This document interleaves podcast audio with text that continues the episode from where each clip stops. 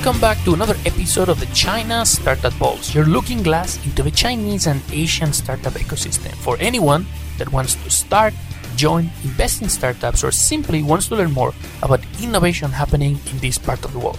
Today's episode is part of the series that we recorded during Money 2020, talking with investors about how they do due diligence. Our guests are going to be Ali and Mansoor, partners in Blockchain Founders Fund, a global VC fund that has been backer of some of the top blockchain companies in the world. Ali and Mansoor are going to share some very specific details about how they do due diligence for blockchain projects, how they work with companies in a very early stage that only have a concept and maybe initial validation of what they're doing. They're all going to talk a lot about how important it is for them to understand how the team is involved how hands-on they can be during the due diligence process, and some very interesting ideas that are very relevant not just for blockchain projects, but for any project. Especially, they're going to share one of their secrets to evaluate if companies have the right focus in terms of building a company. I'm Oscar Ramos. I'm going to be your host for today, and without any further ado, let's welcome Ali and Mansoor. Welcome, Ali and Mansoor, partners in Blockchain Founders Fund one fund that is investing and supporting blockchain entrepreneurs. Ali Mansoor, can you explain us a little bit uh, what's your background? I mean, where did you come from? What did you doing before becoming investors?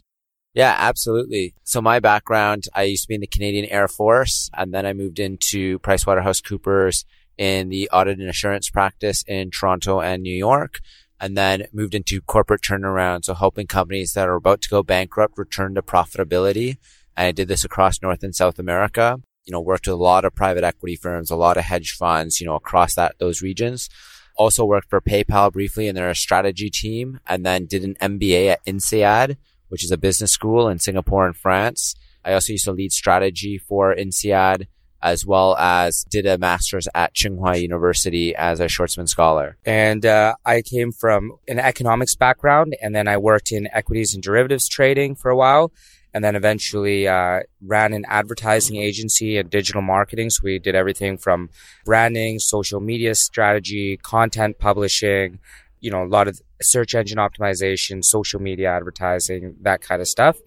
And then eventually, after selling and exiting that business, I went back to equities and derivatives, uh, you know, the finance industry and then eventually getting involved with the crypto exchange that Ali was working on, and then coming and working in the fund full time.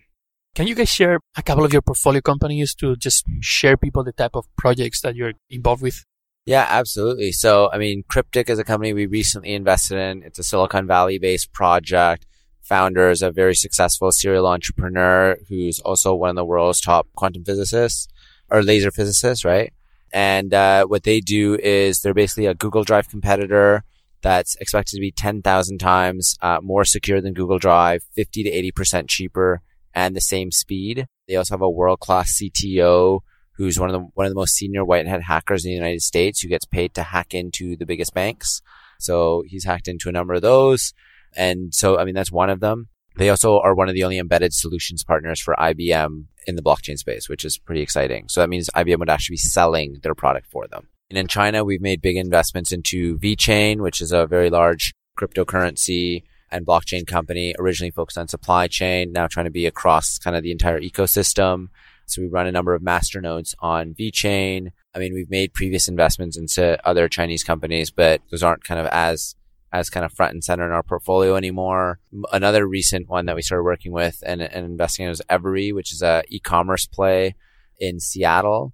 And so they're really exciting to us because what they're trying to do is actually combat players like Amazon by giving power back to brands and helping brands to increase their brand to consumer sales.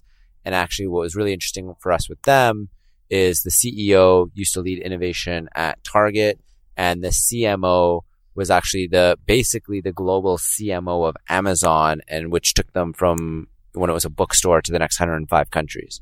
And so that was pretty exciting and a very strong world class team. And we're also very impressed with the governance and structure on that project, which is quite unique. And another project that we recently invested in, it's quite early stage. It's called Loco Noco. And what we really liked is the profile of the founder. So he previously did an AI and 3D printing business that he had a very successful exit from.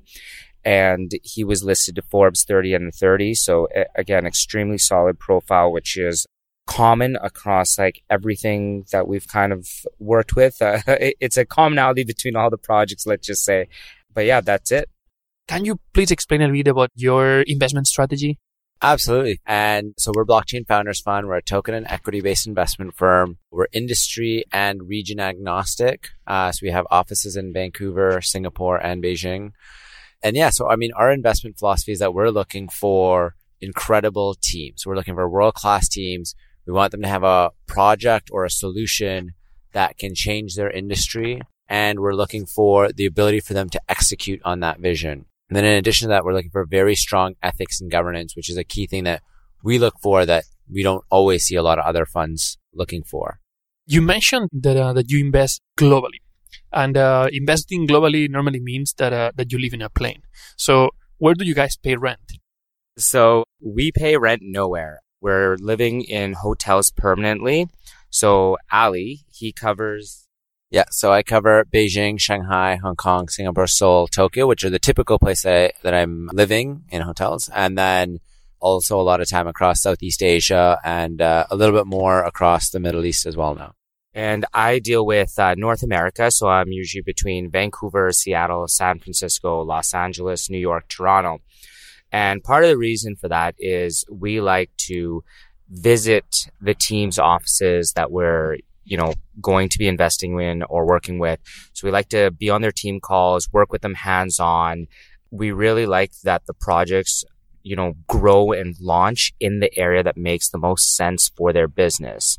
So a company that's creating an enterprise solution, it likely makes a lot of sense for them to be in San Francisco area, whereas a company that's doing maybe more of something like financial technology very possibly New York is a better location for them to launch out of. And uh, wh- what are the stages of companies that you're investing? Yeah, absolutely. So, I mean, we invest from pretty early stage, so pre-seed, seed, and then you know sometimes later stage as well. And then from time to time, we also do some secondary trading. So what I like in this series of, episodes that we're doing now, it's uh, specialized on talking about due diligence. You meet a team, you have a few meetings with them, you analyze, uh, the documentation and you decide, okay, we like this thing. Then it's the moment where you start, okay, is this as good as it looks like? You start verifying that everything is real. And well, you're one of the investors that we're talking with that has a blockchain strategy investing through crypto. And it has a different dynamic with uh, different funding options available that you don't have in the traditional equity. So we can also talk about how this is different in our cases. So what is the first step? Uh, what is the first thing when you see you, we like this team? What is the first thing that you start checking? Yeah, absolutely. So, I mean, the first thing we do have our analysts go through it in a lot of detail and come back with as many questions they can across their white paper, across the, the pitch deck, across, you know, the one pager, et cetera. If there is anything that, you know, misalign, if there's anything that they don't fully understand and that we don't understand. And so we want to make sure we have a very clear picture on, on how this works. We do also review things like the governance and ethics and make sure that the token economy makes sense. And so Mansoor is actually an expert on token economics and has an economics background. And so that's something that we also care about because one of the things that we worry about is if there's leakage in an economy, and which means if we're investing, for example, in the token, but value is leaking outside of that token economy, then we know that the token economy is not strong. The next things we do is we actually get our analysts to do plagiarism checks, for example, on all of the documents. We run it through plagiarism checks see if there's anything there. We do background checks. So not only do we review the person's, you know, LinkedIn, we're Googling them, we're doing other sorts of checks to make sure that everything is as legitimate as it seems. You know, at times from that, we've, we've seen things like lawsuits, we've seen criminal stuff, you know, we've seen negative comments. And so then we want to understand that better. I mean, it doesn't necessarily fully disqualify you if things come up, but we do want to understand it and make sure that it was transparent because we do care a lot about the ethics and the relationship as well. And so that would be kind of the next thing that would probably come up. So when there's a skeleton in the in a closet and there's something not good, what do you think is the best moment for a founder to disclose that? Yeah, I mean, I, I, think that's one of the, the tough things. Like, I mean, if I was a founder, I don't think in the first conversation, especially if it was like a 10 or 15 minute conversation, I would you know, if I, if there was something that happened, I don't think I would spend five or 10 of those minutes saying about something that happened in the past, right? I mean, I think on your first meeting or second meeting, it's about talking about the business.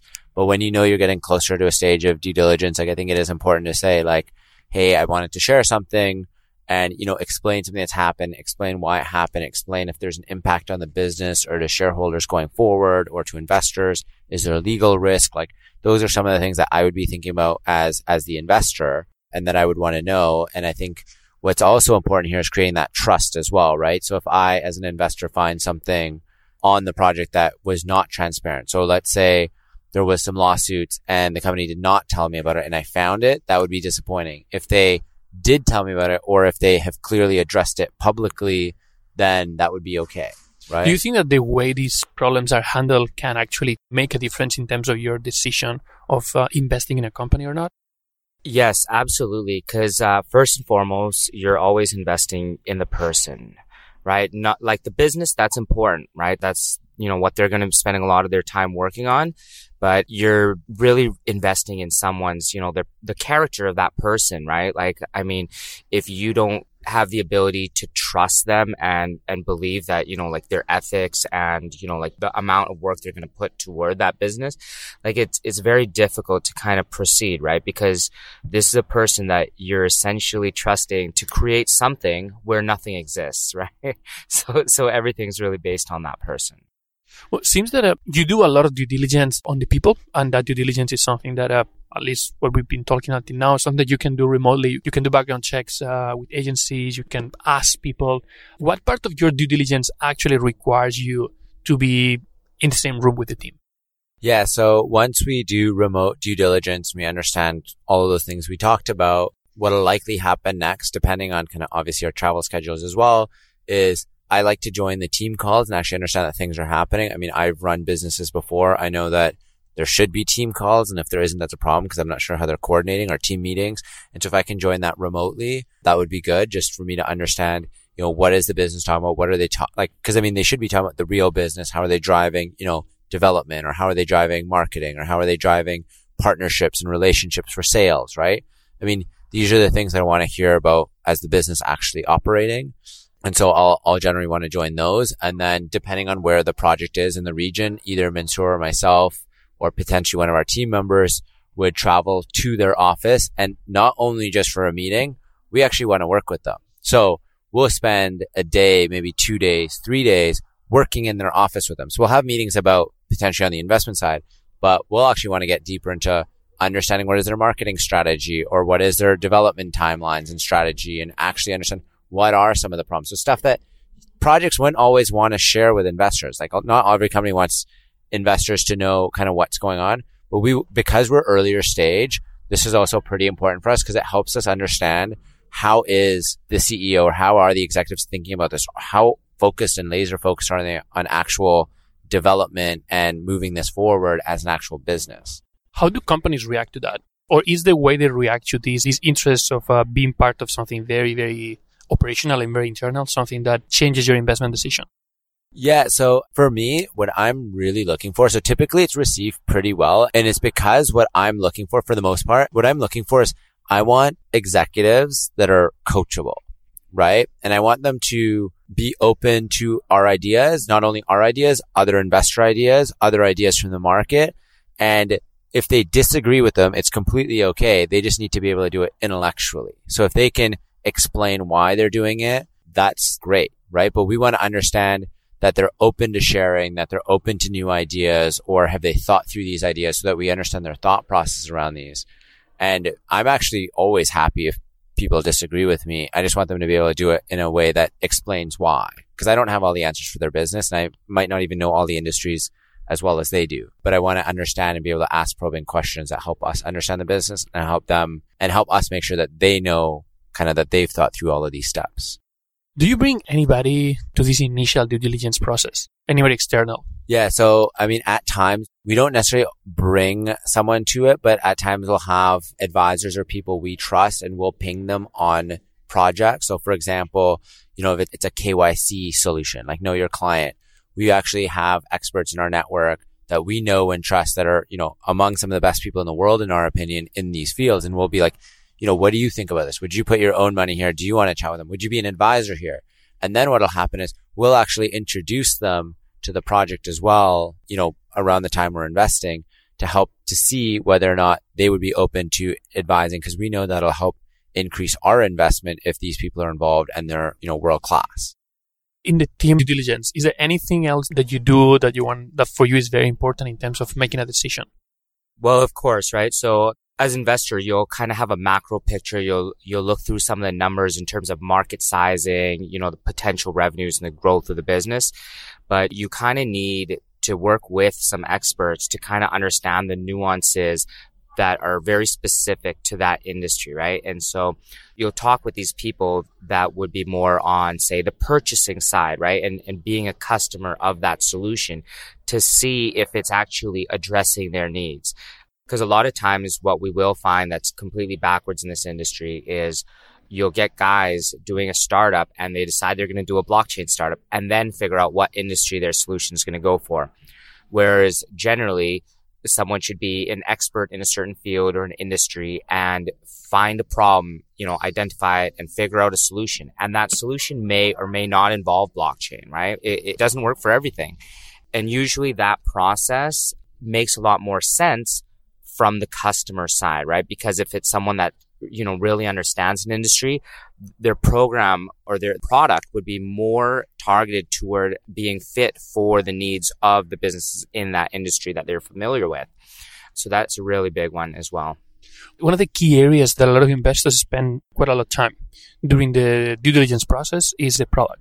And at the same time, one of the things that uh, that makes unique, at least from a traditional venture capital approach, companies in the, in the blockchain space, that sometimes there's no product to check. So how do you evaluate that? And in case that you're working with companies that have product, how do you check the, the product? Yeah, at times. So, I mean, you're right. So, there, I mean, there are times where there are no product and it's reasonably common in our industry, at least over the last year. Now it's starting to become more common to have a product and an MVP or, or some sort of development. So, I mean, if it's earlier stage, no product, what I want to know is how they're thinking through it. I want to talk to the CTO. I want to understand what are all the milestones? How are they thinking through it? How is development going? What is the track so far? You know, do they know how much it's going to cost? Do they know how much more it's going to cost? They, have they had timelines and milestones that they've missed? Why have they missed it? What are their milestones going forward? So we're, we'll get all into all of that. I'll also use our judgment because I've built tech companies before. I mean, I, I, ran a tech company. And so, you know, I'll use that judgment as well in terms of understanding if they're thinking through all the steps. Is there a lot of gaps in the way that they're thinking about it and missing important parts of this roadmap?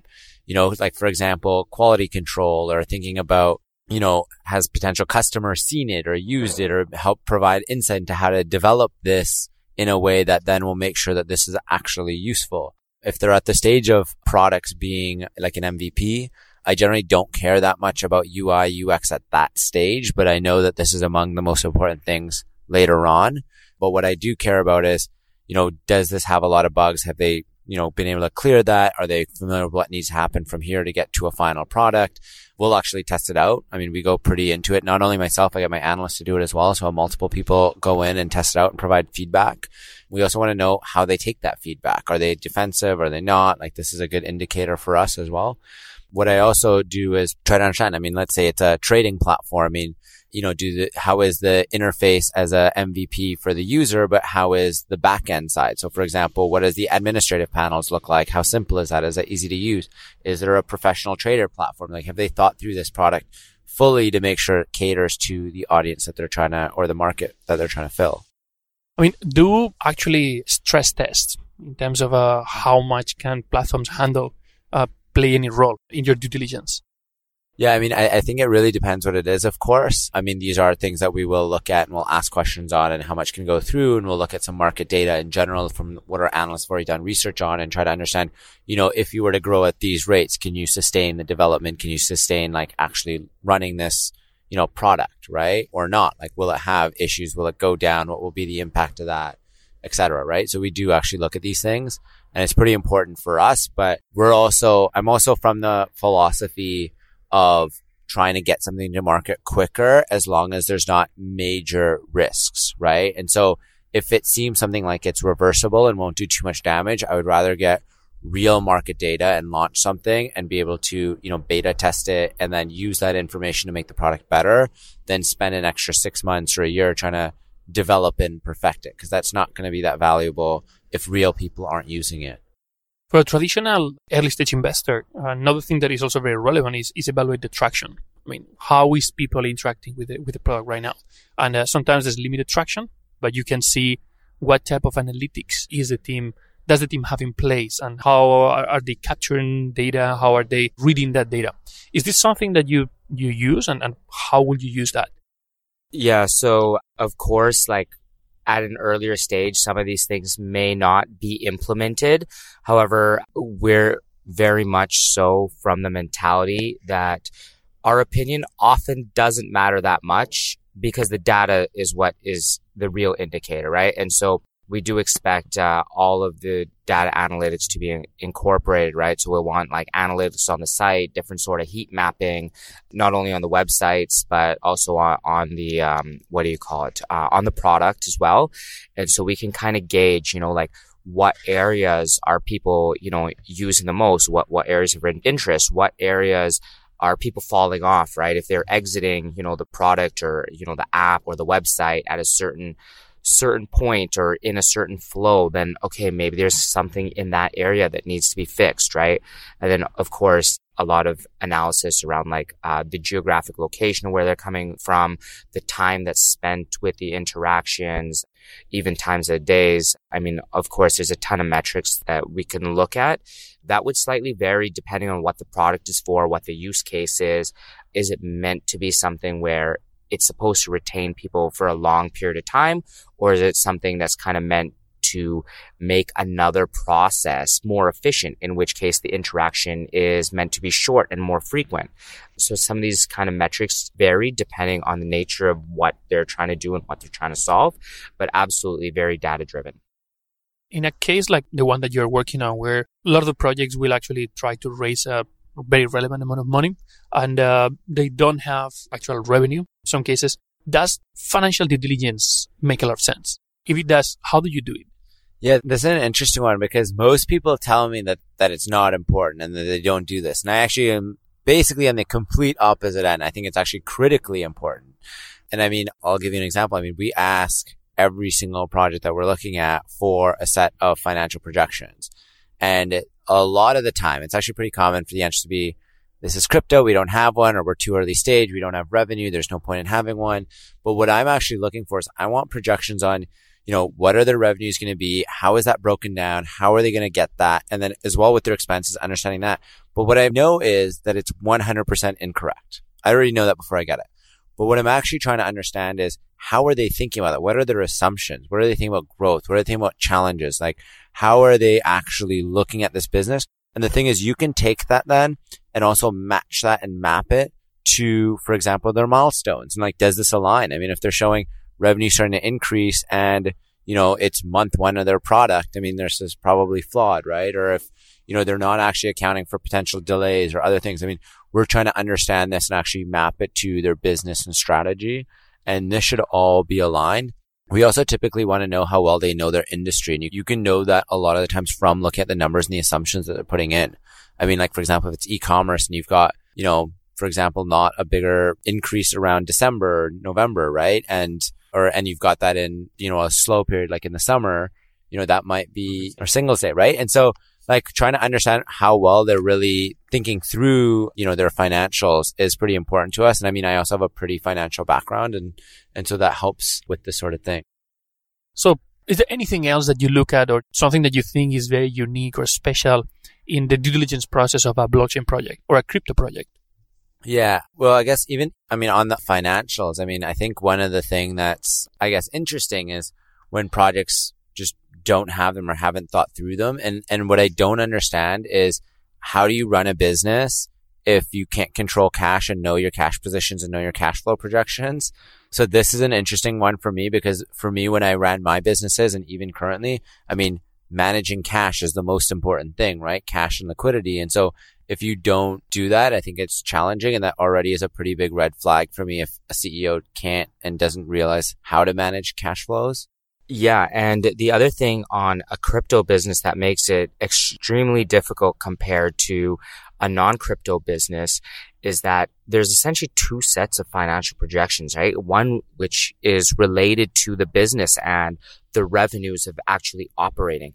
And one is more internal, which is around the management of the crypto reserves, right? And that, and that's a whole different thing, right? So generally a lot of startups don't necessarily need a very high qualified CFO, but it, in a crypto business, I would actually argue that the CFO is, is a crucial role because managing not only if they're doing their own token, uh, you know, there's the management of the treasury side of that token, but then also managing the Bitcoin or ETH or whatever other currencies they have in their reserve and around how does the liquidation process work and, and creating frameworks and guidelines around that.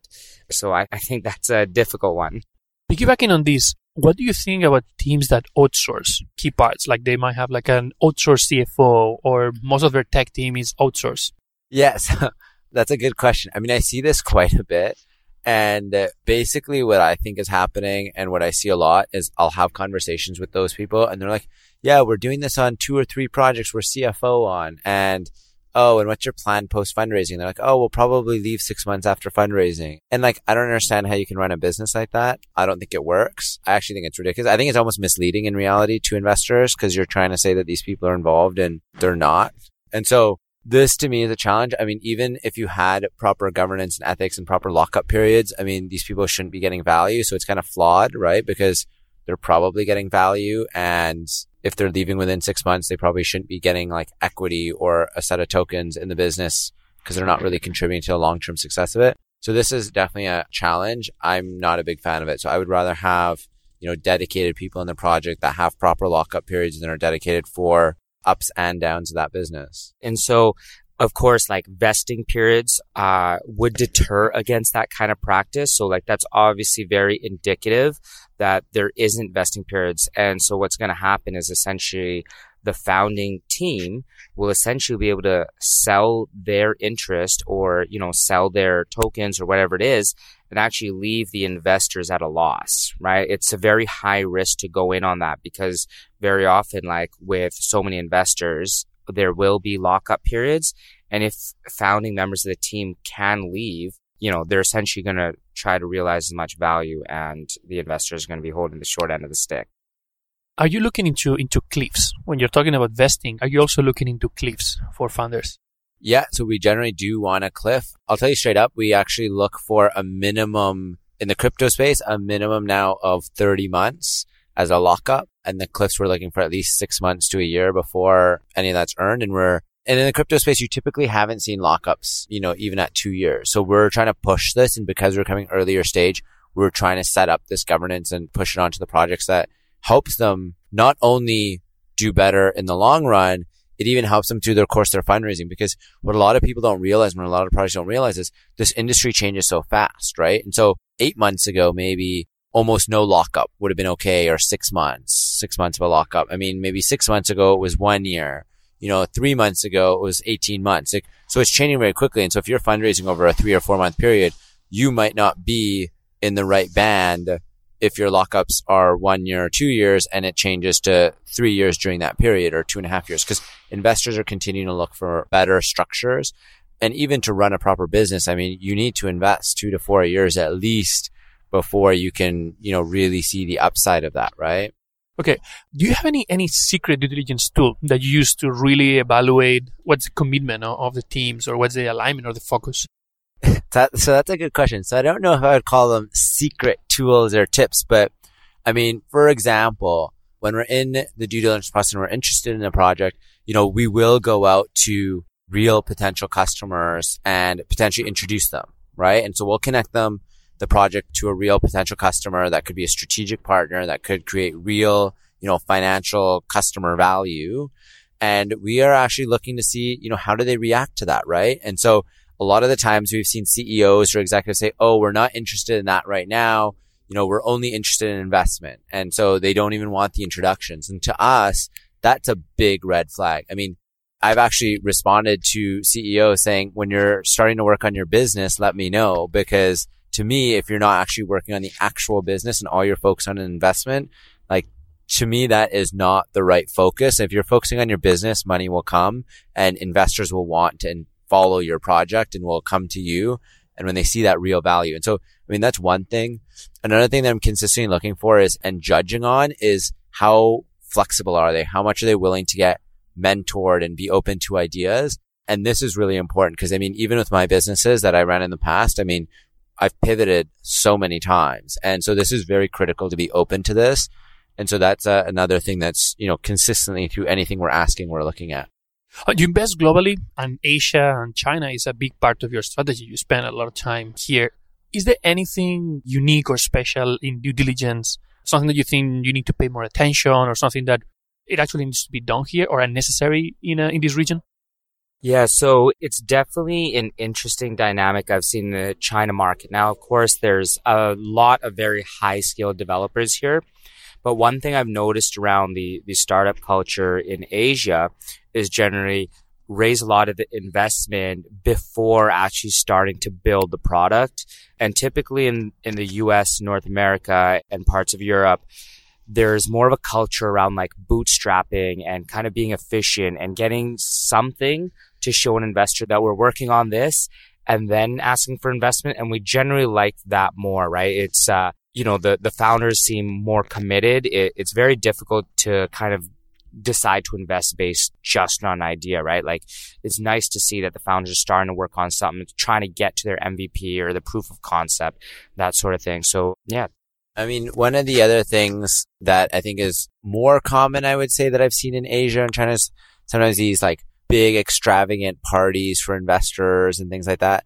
I'm not the biggest fan of these. I'm thinking like, hey, if I'm investing, you know, hard earned money that, you know, we've, you know, built over businesses, etc. I don't exactly want a yacht party and like unlimited booze and, you know, or thousands of dollars of bottles consistently being ordered from clubs or like to me, that's not a really great way to convince, you know, an investor to invest. I think it does maybe work a little bit in Asia and there is an importance to relationships, but I don't think that's the best way, at least not for me. I actually want to know that they're laser focused on their business and like I do like obviously, you know, grabbing dinner, having conversation, things like that, but not something too extravagant or anything like that. So, I mean, these are things that, you know, we see that sometimes happen. And to me, it's, I just don't think that they're prudent enough with the money and probably aren't even managing their cash flows that well. Ali Mansour, thank you very much for sharing today. So if any funder wants to approach you, if any startup wants to reach out to Blockchain Founders Fund, how can they contact you? Yeah, absolutely. And, and we'd love to hear from you if you're, uh, you know, a very strong project or if you want to just bounce ideas or anything like that. So you can reach me on Twitter. It's Ali underscore Madhavji. You can also add me on LinkedIn and, and reach out directly. So feel free to do that. And you can connect uh, with me via email. We can leave that in the comments. Thank you, guys. Thank you so much, and thanks so much for having us. Hey everyone, I just want to take a quick moment to thank our sponsor, China Accelerator. They are a accelerator based in Shanghai, bringing international ideas into China and Chinese ideas international. They're number one in what they do. They're a three month program and they help build your idea and make it amazingly successful. You can find out more at www.chinaaccelerator.com. People Squared is the original co working space in China. It's your home for startups, no matter what you're working on. Small team or large, it has all the resources, the environment, the culture, everything that you need to take your idea and make it successful. Founded by Bob Jung, an entrepreneur himself who really understands what startups need, it's a great place to bring your team and find success. You can find out more at people-squared.com.